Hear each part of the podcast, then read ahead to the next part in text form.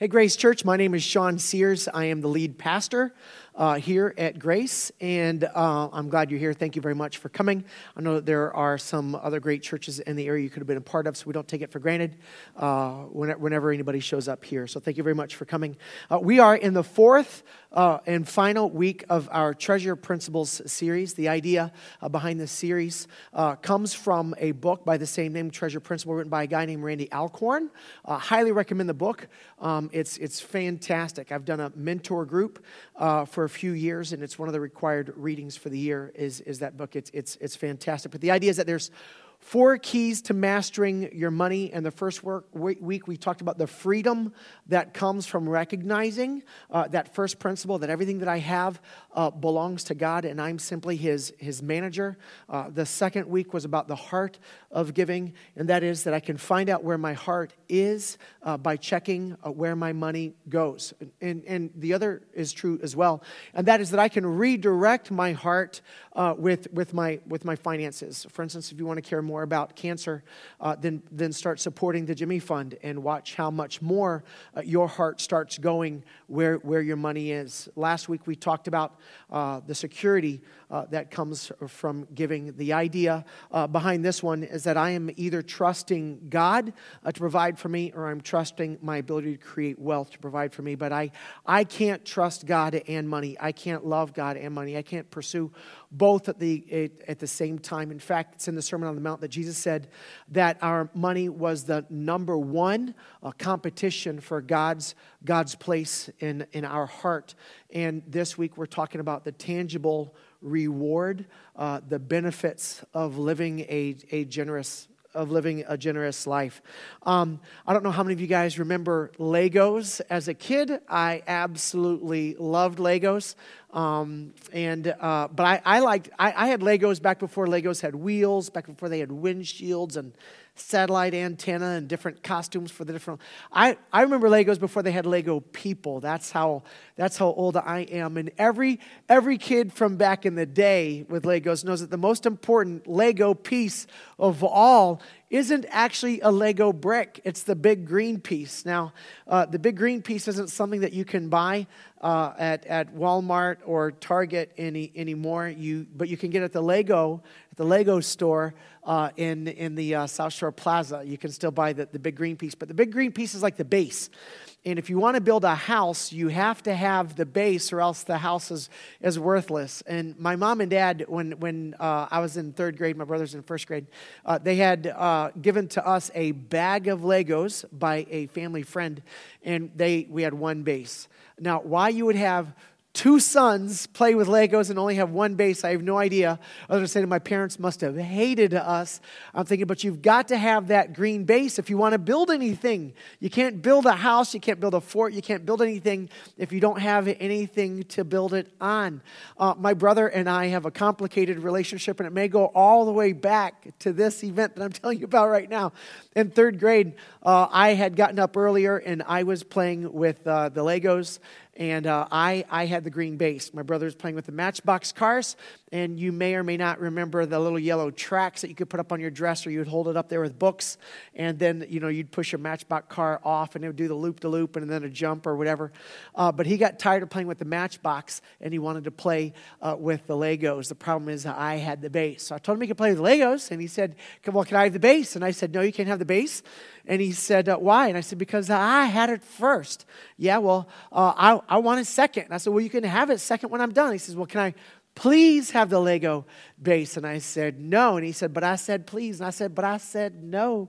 And I thought that was the end of it, but it wasn't. Uh, my brother, when I wasn't looking, walked over and grabbed one of those tracks uh, from the, the, the leg, uh, excuse me, from the Matchbox uh, cars and unattached it and came over uh, behind, uh, you know, me and my little droopy underoos back in the day. Some of you guys might remember underoos if you're, you know, you're over the age of 35, maybe you remember those. But so I was wearing my, my Batman underoos and and uh, he comes over with that, that, that, that floppy uh, plastic uh, match bar car track and then smacks me right across the back of the thighs with it. And I screamed and fell on the ground crying, and, and uh, it, was, it was pretty traumatic. He drew blood and everything, and, and, and it was a big, or even to this day, it's a story that gets retold in my family. But all of that came from the fact that both of us, even as a third grader and as a first grader, recognized the value of that base. Like, that's the most important piece. And the idea that you can't build anything good without a base is something that Jesus talks about in, in Matthew chapter 7, the Sermon on the Mount. And most of this series comes from the Sermon on the Mount.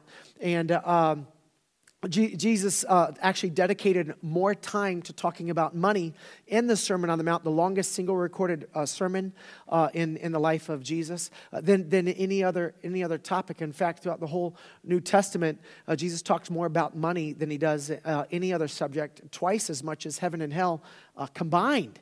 and and I, that makes sense, though, because it consumes so much of our own our own, our own mental energy. Number one reason for divorce in America is financial problems. Number one reason why you probably can't sleep at night is, is financial problems. Uh, we have anxiety over this. It's a, it's, a, it's a really big deal to us. That's why it's a, it's a big deal to God. And Jesus gets to the very end of the Sermon on the Mount where he talked about the, the Beatitudes, the blessed are they that mourn type of a thing. And then he talks about, uh, to, you know, how, how should we pray? And he gives them the Our Father. And then right after that, he's talks about how that we're to forgive other people, and if we can't forgive other people, then God in heaven won't forgive us. And then he talks about uh, generosity, and then he gives us the golden rule, uh, you know, do unto others what you wish others would do for you. And then he talks again about the competition between, uh, talks again about money, uh, and then the competition uh, that money plays for the number one priority in our heart uh, with God. He gets uh, to the end and he talks about the, the, the wide gate that leads to destruction. And that, that gate is wide because the, the vast horde of people that, that, that spend eternity separated from God. And he talks about the narrow road that leads to eternal life and the narrow gate, and it's narrow because of the few people that find their way uh, to faith in God. He gets done with all of this, all of this conversation about all of these different important things. And here's how Jesus wraps it up in Matthew chapter 7. This is the last thing he says in the Sermon on the Mount. This is how he concludes that sermon. Matthew chapter 7, verse 24.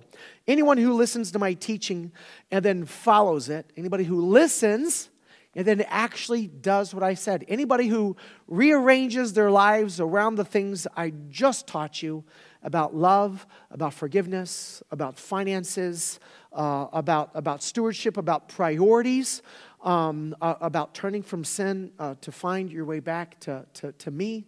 Uh, any, anybody who, who hears these things and then does them is wise. You're like a person who builds your house um, on, on, on the big green piece. That's what you are on, on, solid, on solid rock. Paul takes it a step farther, the Apostle Paul, and talks about the life that we build once we have the green piece. So, having the green piece isn't all there is. That's not the end result. Uh, that's not the goal. It's the starting place uh, for us in our relationship with God. Turning from our sin, recognizing uh, that Jesus is the only one that God sent on behalf of humanity. He's the only one uh, that lived his entire life without breaking God's laws or being selfish towards his fellow man, thereby, er, I don't get to use the word thereby very often, but thereby earning immunity uh, with God on Judgment Day for sin. He offers that immunity to us in exchange for our guilt, which cost him his, his life. Anybody who comes to that place and they recognize that only Jesus' death, burial, and resurrection Uh, fully satisfies the debt I owe God, and then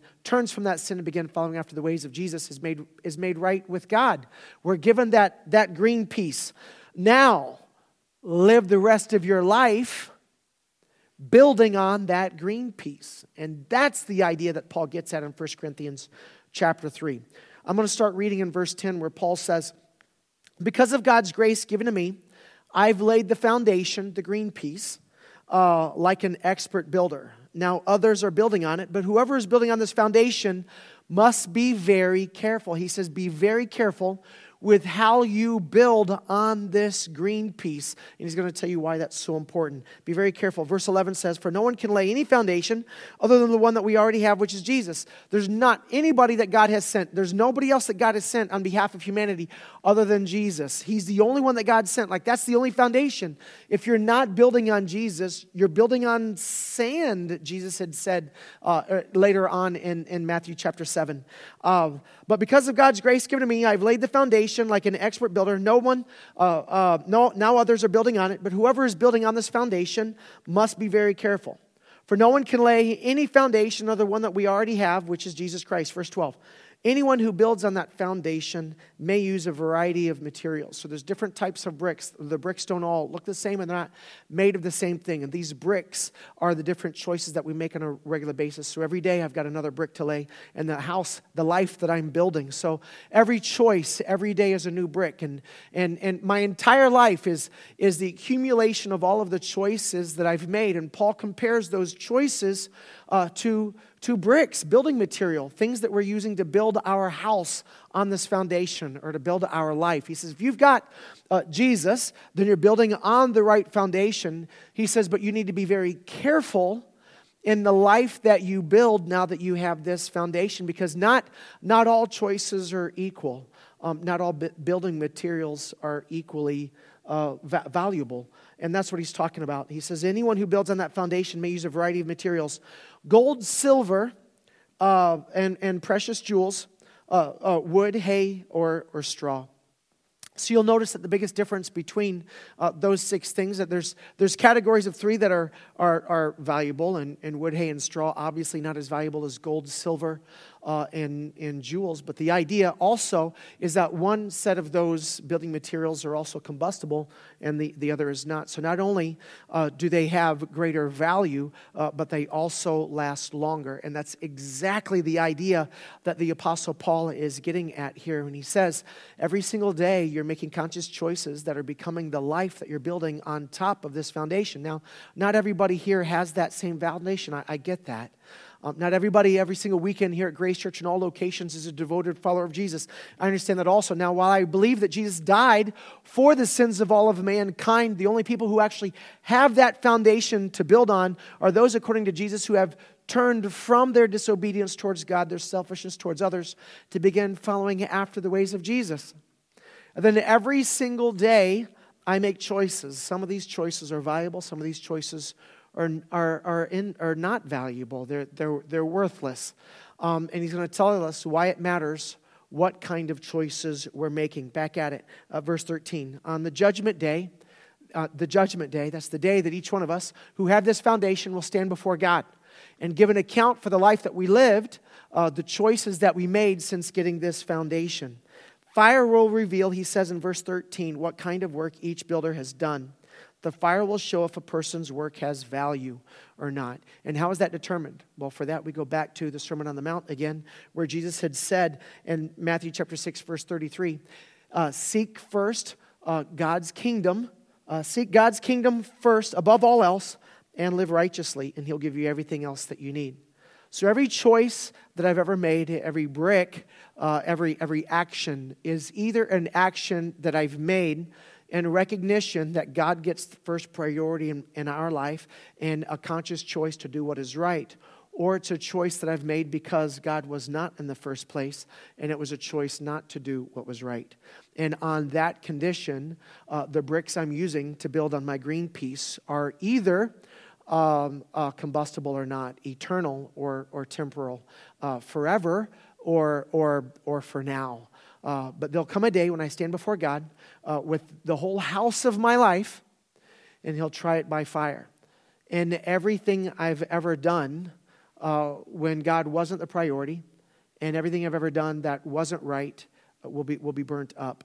Uh, but everything that I did with God as the priority, uh, and everything that I did out of obedience to God will remain. And, and here's why that matters. Verse 14 If the work survives, that builder will receive a reward.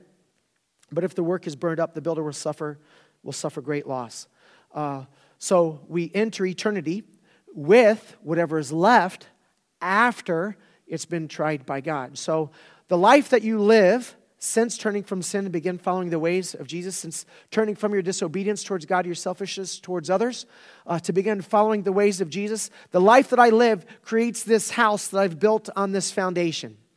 I stand before God with the choices, the accumulated choices of my entire lifetime, uh, not even having remembered necessarily every single brick I laid, every single choice I made on, on any given day that I've ever lived. But, but on, in those moments, I was making a conscious choice uh, right now what I'm going to do, right now what I'm going to do, right now what I'm going to do. And those choices accumulate to become my life. That's tried by fire every choice, every brick that I've ever made, that I've ever laid, uh, that was in obedience to God, with God as my priority, I get to keep for all of eternity. And every, every choice that I made, uh, every brick that I laid, with when God wasn't the priority or in disobedience toward God is something that I, I do without. That was, a, that, was a, that was a resource I could have kept into eternity had I made a different choice, but now I've, I've suffered loss. The idea uh, behind this is what I've referred to in a, in a, previous series, like six years ago, the dot and the line. In fact, that's what we called the entire series, the dot and the line. And the idea is that while God has no beginning, that line for God goes all the way back and all the way back and all the way back, and God has no end, that line goes all the way forward, all the way forward, all the way forward. I have a beginning. My beginning was on January 17th. Um, now you're waiting for the year. Okay, crap. All right. Anyway, 1970. All right, so I'm old. Uh, so like that's where my that's where my life started. So I have a starting point, but according to the scriptures, I I don't I don't have an end point. So while uh, I start right here, my line goes like that with an arrow that just keeps keeps on going, and that that my entire existence is divided into two parts, and they're not equal parts. The first part is this life right now uh, in a fallen, broken world covered in sin. That I leave physically by death and enter into uh, my eternal existence without. And the Bible says that after Judgment Day, that God recreates the world and, and we, we live both physically uh, and, and spiritually alive without sin in the presence of God, and those who also repented of their sin for all of eternity. And, and, and here's the difference between the two is that this one is just a dot in comparison to the rest of my existence. So now that I'm born, I'll never not be aware of my existence. I will always have consciousness. Uh, right now, on this side of eternity, every one of us have the opportunity to repent of the sin that keeps us separated from God to turn from that, accepting Jesus' death, burial, and resurrection as the only thing that pays off that debt, to, be, to begin following Jesus with the rest of our lives. If we make that choice on this side of eternity in this dot, we're given that foundation on which to build the rest of our lives. And if we've got that foundation, we enter eternity with or without the benefits of having made the right choice. The last part of that verse says this The builder will be saved. This is the builder who suffers loss because the, the, the, fire of God's judgment burned up everything that was in disobedience towards God with a different priority other than God. It says the builder, verse, verse 15 of 1 Corinthians chapter 3. Uh, but if the work is burned up, the builder will suffer great loss. The builder will be saved, but like somebody barely escaping through a wall of flames. Uh, by the hair of my chinny chin chin, uh, by the skin, by the skin of your teeth. Like you, you made it because it's not the bricks that make you right with God, it's the foundation. It's Jesus that makes you right with God. And, and all of the choices that I made without God uh, as the priority or in disobedience towards God, I'm not punished for because who was punished for my sin? Who was punished for my sin? Jesus was. So I'm not punished for those sins because uh, on this side of eternity, in this dot, I accepted Jesus' punishment for my sin. So I escaped that judgment. I'm given the foundation, Jesus. No other foundation can be laid other than that one because Jesus is the only one who paid for the sins of mankind. Then the life that I built is judged by God. And anybody who has turned from sin to begin following after the ways of Jesus gets the exact same foundation, the only foundation that was ever offered for mankind Jesus. So, where we spend eternity is exactly the same in the presence of God for the same reason. Because we turn from our brokenness, our disobedience towards God, selfishness towards others, begin following Jesus. Because Jesus paid for our sins. So, because of Jesus, we all of us who repent of our sin and begin following Jesus are, are given a relationship with God because we have that foundation. So, where we spend eternity is the same. But how we spend eternity is completely unique to the choices that we made during this little dot. So, what Paul is saying is this same thing Jesus said don't store up for yourselves treasures in this dot and then live the rest of this line having wished that you had fully leveraged this for this. Take as much of this and invest it towards this is possible. So that's why Paul says, so be very careful. I'd hate for you to spend an entire life accumulating this fantastic, wonderful, however people would measure that, life, only to stand before God and have it tried by fire and not have anything left to show for all of eternity for the one shot that you have. I think all of us are motivated that way in the same way. None of us want to waste the one life we've been given, which is the reason why Jesus said, So be very careful with that one life. Don't just listen to these teachings, actually start doing them. Paul says, Be very careful and consider the quality of the choices that you're making in light of Jesus' instruction to seek God first and, and, live, and live righteously. Uh, pastor Stephen in the uh, uh, Bridgewater, the West Bridgewater location, he's the pastor in, in West Bridgewater.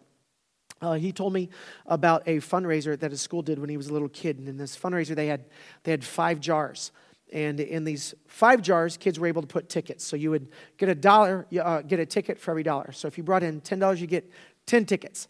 And then you would walk up to these five different jars and you'd make a determination on which jar you'd put your ticket in. You could put one ticket in each and then you know, take your other five tickets and put them in one. Or you can put 10 in one, put two in each put five in one, five in another. You could do it any way that you wanted.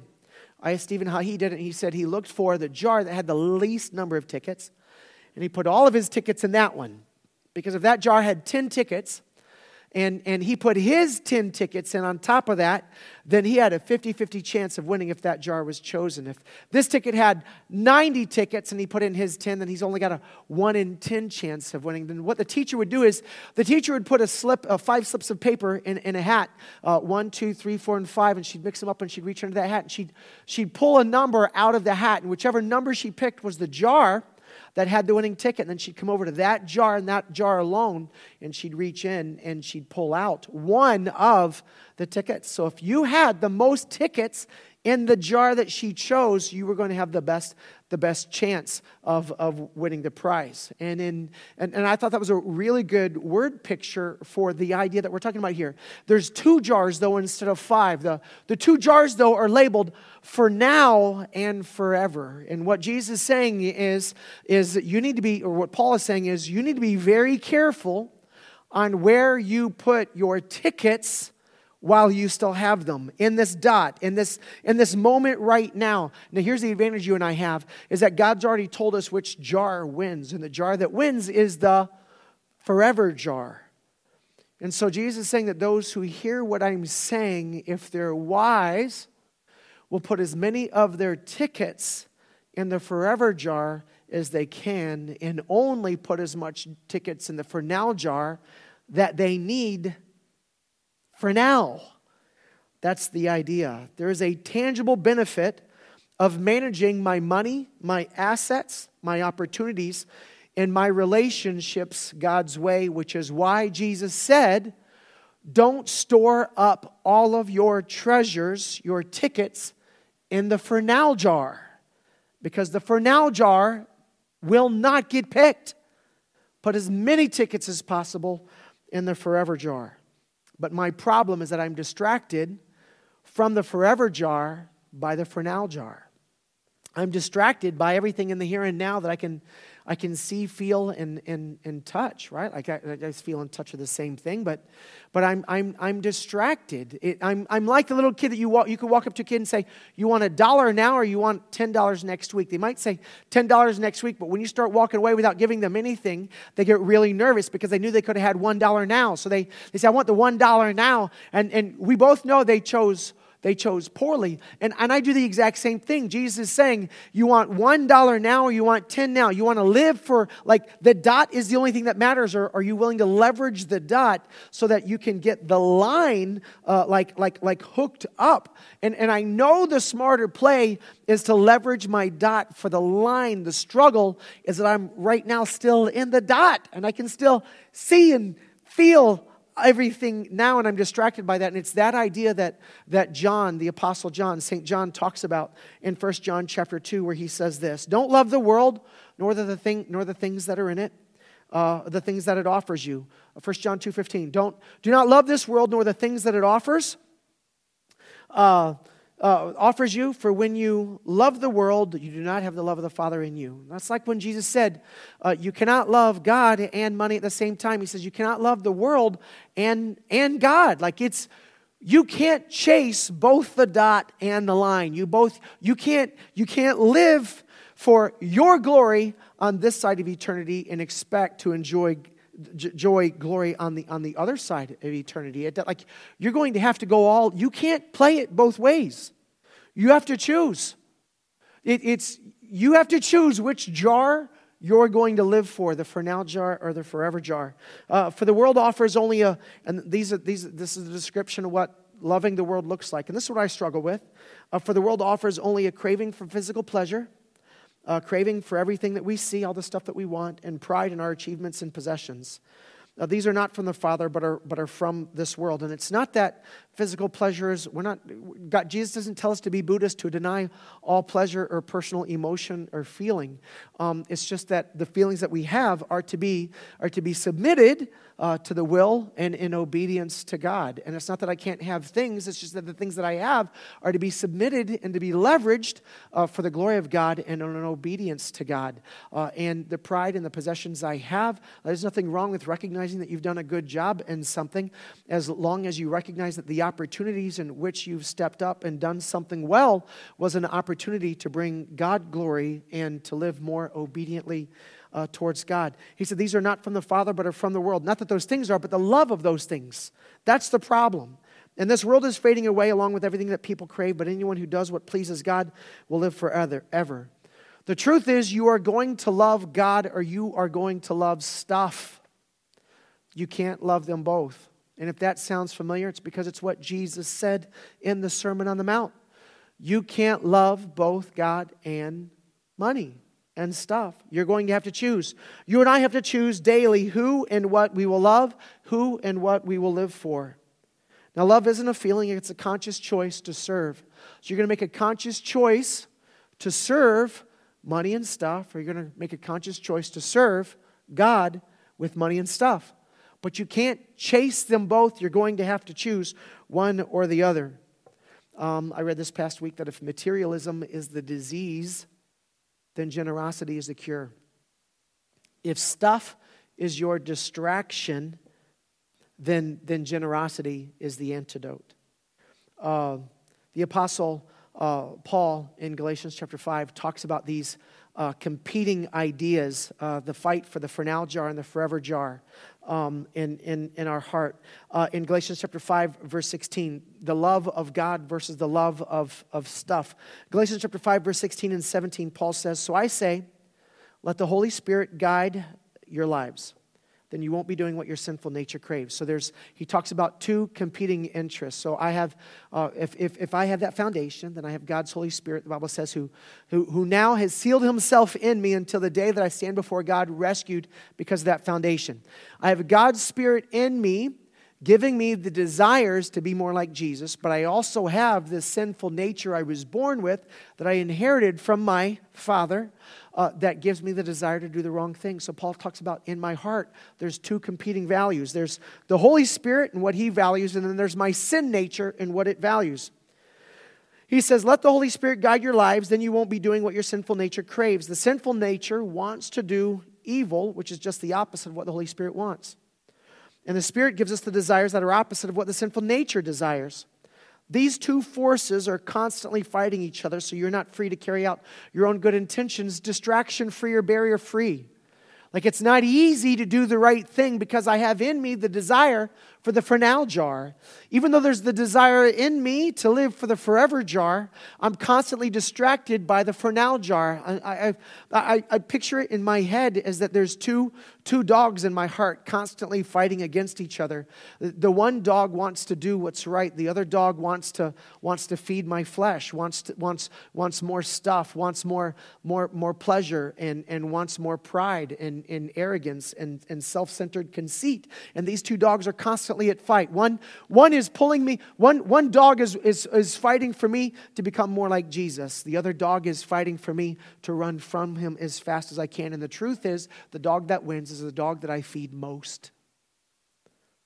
So you could probably look at your life right now And if right now the wrong dog is winning, it's probably because that's the dog that's getting fed more often.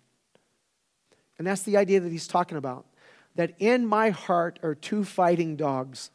One is the Holy Spirit who's trying to make me more like Jesus, and the other one is my sinful nature, which is pulling me away from that.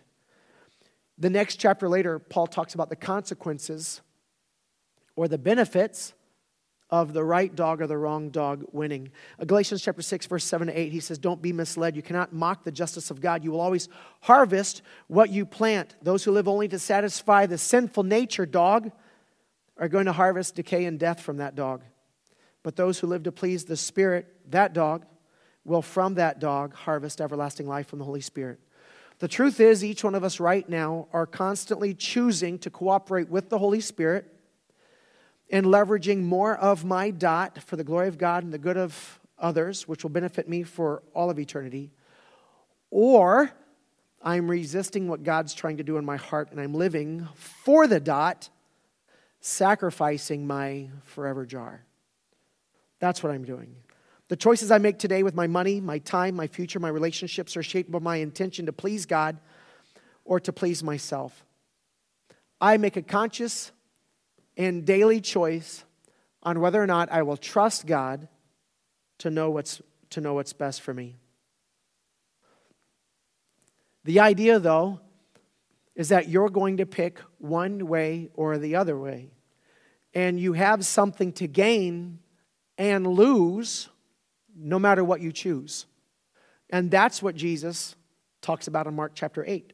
Mark chapter 8, verse 34, Jesus said, Then calling the crowd to join his disciples, Jesus said, If any of you wants to be my follower, those of us who have that green foundation, if you want that green foundation, if you want that, if any of you wants to be my follower, you must give up your own way, take up your cross, and actually follow me. You've got to live like me, love like me, serve like me, and give like me. If you try to hang on to your life, I want, I want the foundation, but I want my for now jar full. If you try to hang on to your dot your way, if you try to hang on to your life, you will lose it. Jesus said, You are either all in or you are all out. And I think there's too many of us, honestly, if we're going to be completely honest with ourselves, are trying to manage God. We're trying to set the terms and conditions on which we'll be in a relationship with Him. In God is not bound to your conditions. You know why? Because He's the creator and you are the created. I don't have to do what my dog says to do. It's my dog. I don't have to do what my kid says to do. They're my kid. I'm the adult. I get to say, I get to determine the conditions on which this relationship will operate. God's the exact same way. Jesus says, if you try to hang on to your life, you'll lose it. But if you will give up your life, your dot, your for now jar, for my sake and for the sake of the gospel, you will save it. You get all of this in return. And what do you benefit if you gain the whole world but lose your own soul? Is anything worth more than your soul? There's a guy named William Borden who lived around the turn of the century, 1900. Uh, his dad was, he's not related, William Borden was his name. He's not related to the Borden condensed milk people. He was uh, the son of one of the wealthiest silver miners in the country at the time, lived in Chicago. When he was 16 years old, his mom took him to Chicago Avenue Church, where he heard a famous preacher named R.A. Torrey preach. Uh, R.A. Torrey is one of the guys who led somebody else to the Lord, who led somebody else to faith in Jesus, who, who, who led Billy Graham to faith in Jesus, actually. That's the, kind of like the, the spiritual heritage there. Well, this William Borden heard R.A. Torrey preach in what is now the Moody Church, and he turned from his own personal sin to begin following the ways of Jesus. And his dad uh, was, had not made that decision. His mom had. His mom took him to church with her. Uh, he converted uh, to Christianity, became a devoted follower of Jesus against the wishes of his father, who ha, uh, had booked him a ticket around the world to give him you know, some manly experience. And uh, uh, while traveling the world without chaperone, what was his dad thinking? right? he visited northwestern China and he met the Uyghur uh, U Y G H E R, the Uyghur Muslims, and their, their lack of access to knowledge about Jesus broke his heart. When he gets back to Chicago, he's bound and determined to spend the rest of his life uh, in, in, in northwestern China as, as a missionary. Um, his dad sends him to Yale for his undergrad. He graduates in, in 1909, uh, but then he enrolls in Princeton Divinity School and graduates from there in 2012. By the time he was 23 years old, he was uh, uh, on the board for the Moody Bible Institute. He was a board member also for the, for the uh, uh, National Bible Society uh, based in New York City. He had also founded and was fully funding the New Haven uh, Rescue Mission, uh, all by the time he was 23 years old. He gets on a boat on his way over to China. He goes through the Mediterranean, determined to spend a few years in Cairo, Egypt, learning Arabic so that he can communicate uh, the ways of Jesus to uh, the Muslims in northwest China in their own language. He travels with a Syrian family on purpose so that he can become familiar with the Arabic language. Gets to Cairo, and uh, three weeks later, uh, con- well, d- during that time, he contracts spinal meningitis, and three weeks later, he, he died, never having reached uh, northwestern China. He um, uh, left in his will all $800,000 uh, of, his, of, of his wealth, which back in 1913 was an insane, uh, that's crazy money now, but back then an insane amount of money to the China Inland Mission, which was then used uh, for decades to help uh, who knows how many millions of Chinese people come to faith in, in, in Jesus. His, his mom gets out there before he dies and was the only family member at his funeral. She found his Bible, uh, which had different dates next to it, next to different phrases. So in his Bible, he had written uh, the, the word no reserves when he decided to go into mission work instead of, in, instead of going into business with his dad. He wrote the word no reserves. Uh, when his dad told him that he would be excluded from the family business, he came back to his Bible, opened it up, and he wrote, No retreat. And then after he got to Cairo, Egypt, uh, he had, and she knows when all this happened because of the date he wrote next to it, but he wrote, uh, no, no, no reserves, no retreat, and, and no regrets. Like that's, that's, that's living your life for the line. That's leveraging your entire dot for, for, the, for the line. There's a guy named Jim Elliot was a missionary in South America who, at the age of 27, he and four other friends uh, were attempting to take the message of Jesus and his sacrifice for all of humanity to the Auca Indians, uh, where he was murdered, never having had the opportunity. Uh, and in his diary, uh, before he, he, he, was, he was murdered uh, by that uh, Aboriginal tribe, he had written, He is no fool who gives up what he could never keep, the dot to gain that which he could never lose the line. That's what it looks like. Fully leveraged, all in for the glory of God and for the good of, of others. Um, there's a line in the movie Gladiator where Maximus says to his soldiers when he was trying to motivate them, he says, he says to them that what we do today echoes uh, in eternity. And in the exact same way, the things that we do right now on this side of eternity echo for all of eternity. And all Jesus is telling you to do is leverage as much of this as possible for all of this that you will have all of eternity to either enjoy, or in the words of Paul, or suffer without. My uncle Roy uh, was a um, pastor who retired. He was. Um, given the honorary title of Kentucky Colonel, which is the highest civilian honor the state of Kentucky gives a, a citizen. And uh, Uncle Roy never had any kids, was really smart with his money. Uh, my dad was also a pastor and was his only nephew who was a pastor. So when he died, my dad thought that he was going to inherit uh, the bulk of Uncle Roy's estate. And, and I knew this too. And uh, so I was kind of excited. I know that sounds horrible. I loved Uncle Roy. Nobody wanted Uncle Roy to die. Of course, that once he did die, we were like, oh my word, what's going to, like, I might be able to go to college for free. Or, you know, my mom and dad's like, I might be able to buy a house. I mean, I don't know what they were hoping. But, but when Uncle Roy died, uh, nobody in my family got got anything. And, and I'd be lying if I told you I wasn't a little bit disappointed. But Uncle Roy left 100% of his estate to the church he had pastored for over 40 years. I love that the very last thing Uncle Roy did on this side of eternity was to make one more play for that side of eternity. And I guarantee you right now, in the presence of Jesus, Uncle Roy doesn't regret that at all. My family, we thought we needed that, but we didn't. We're fine. We just wanted it.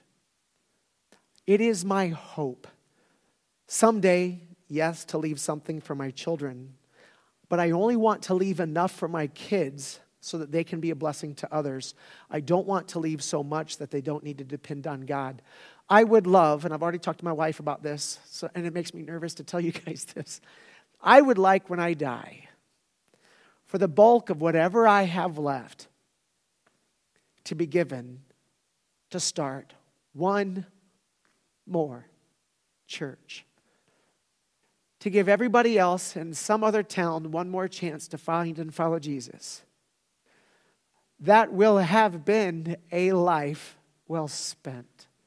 But I'll never get there if I don't spend the life that I've got right now better. And neither will you. But that's a choice that only you can make. I'm going to ask you if you would please to bow your head with me. God, I'm thankful that you love us enough to tell us about the things that matter most to us. God, we live distracted lives, chasing the here and now, sacrificing the forever then. God, help us to recognize that there will come a day when we're going to wish to come back to this day and do it differently. And if we're wise, dear God in heaven, help us to start making different choices now. That's our prayer. We ask this in the name of Jesus and we say together, Amen.